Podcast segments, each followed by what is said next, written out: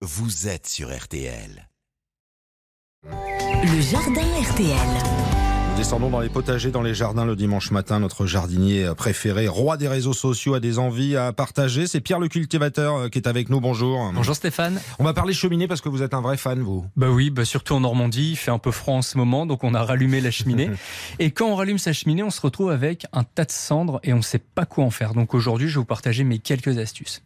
La première chose qu'on peut faire, quoi qu'il arrive, c'est nettoyer la vitre de son insert ou de son poêle à bois avec ses cendres de cheminée. Après les avoir filtrées, on humidifie une fibre ou une éponge, on ajoute un peu de cendre et on nettoie la vitre avec. On la filtre absolument, sinon on va avoir des petits morceaux qui vont être dans les cendres et ça va rayer la vitre et ça c'est pas bon.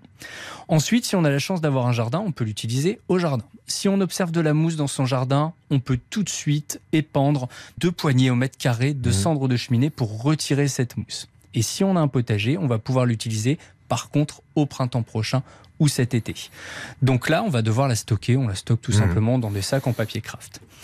Et on l'utilise au potager. Alors pas dans n'importe quel potager, dans n'importe quel type de terre. Il faut une terre pas trop calcaire. Pour savoir si vous avez une terre calcaire, vous prenez une poignée de votre terre, vous la mettez dans un verre, vous complétez ce verre avec du vinaigre blanc, et s'il y a une réaction assez forte, ça va mousser.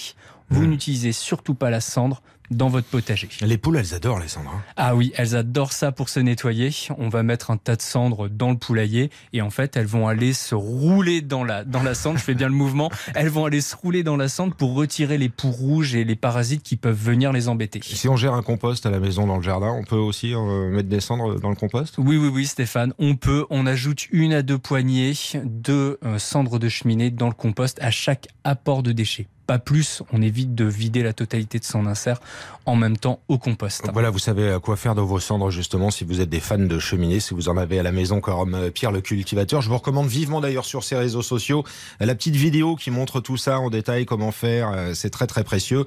Euh, vous avez tout ça sur le compte Instagram, la page TikTok de Pierre le cultivateur et puis on vous met à disposition l'ensemble sur l'appli RTL.